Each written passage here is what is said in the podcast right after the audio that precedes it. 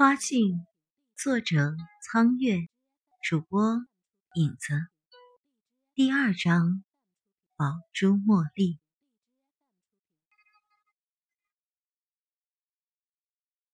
深夜的敲门声是分外入耳清晰的，不由得人不醒。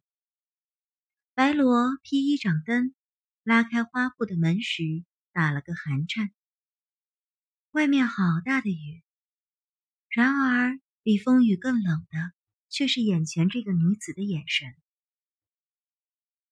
娄姑娘，白衣女子看见檐下浑身湿透的来客，有些意外，举起烛台照了照，看见地上清晰的影子，微微笑了。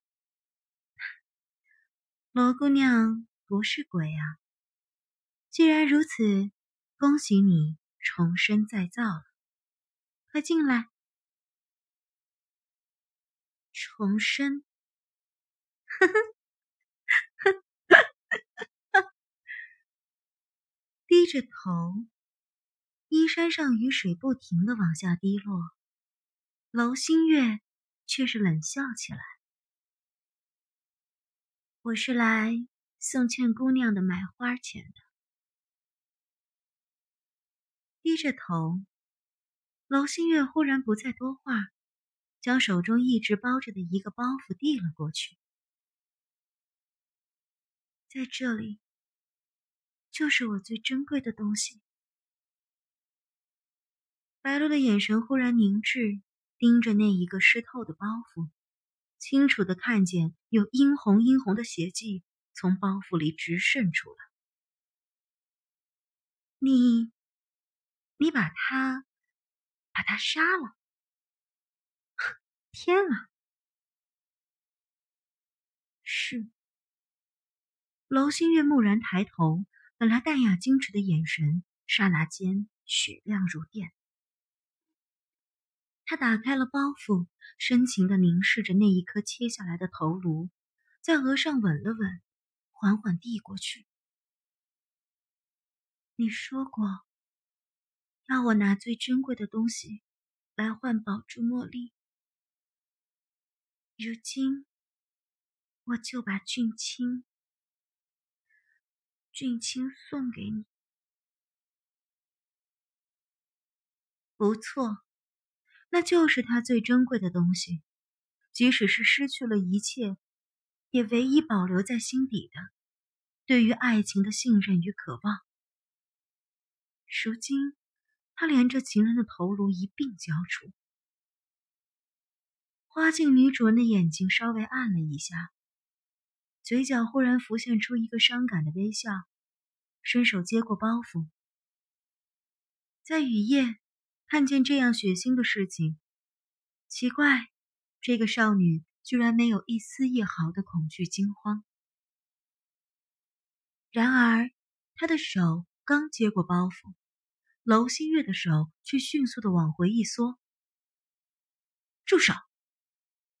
白罗脸色变了，来不及去接那个人头，立刻闪电般的合身前扑，扣住了娄新月藏在袖子下的右手。那里一柄长不盈尺的匕首已经划破了武技的肌肤。别管我，不关你的事，放开我，放开我！不关我的事。白罗的手指也是细细的，但是在这纤细的手扣住自己的手腕后，娄星月整个身子忽然间就酸软无力了。白罗的眼睛闪动着，仿佛一盏亮又灭的光。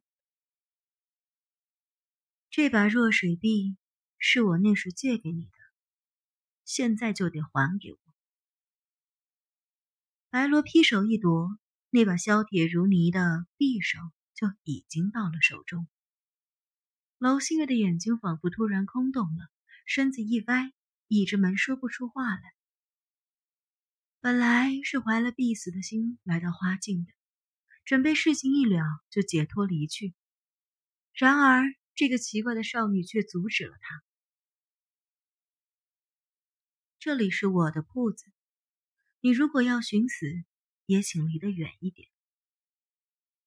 还有这个东西，你还是拿回去吧。他如今永远属于你了。这个混蛋还真是有本事，活着的时候让你神魂颠倒，死了居然还能让你殉情。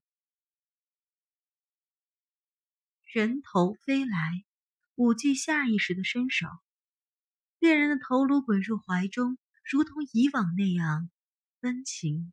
服贴在臂弯间，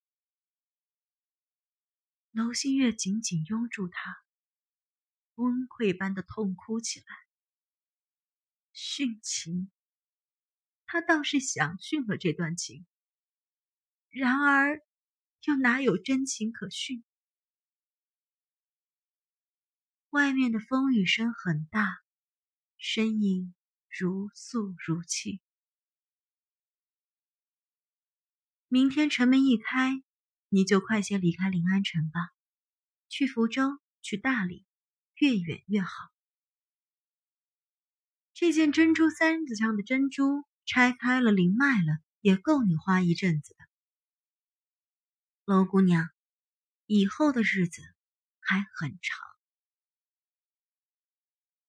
可是，可是我杀了人，我杀了人。官府会追查我的，不会的，不会的，别怕。娄新月已经死了，不是吗？全临安的人都知道，没有人会怀疑到你，因为你已经死了。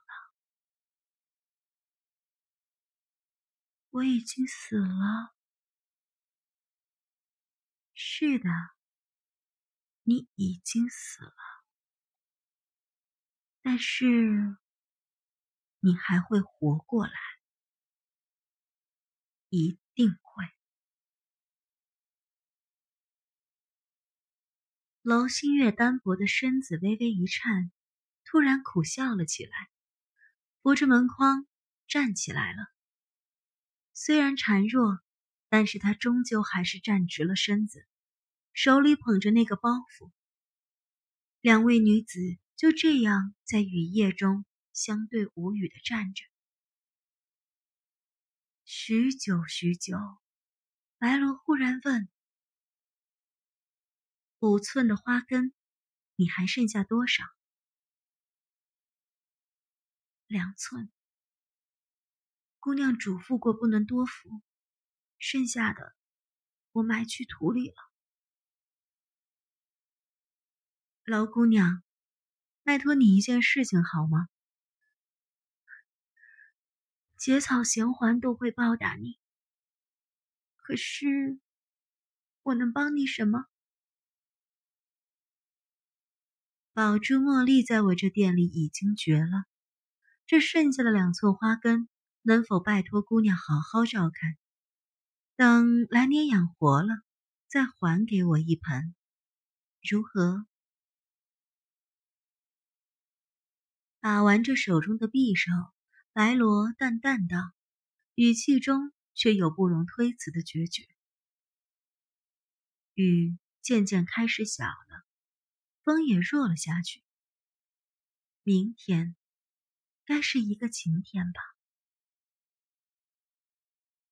白罗执着烛台，依依在门边目送那个紫衣背影消失在雨帘中。突然，长长长长的叹了一声，靠着门，闭上了眼睛。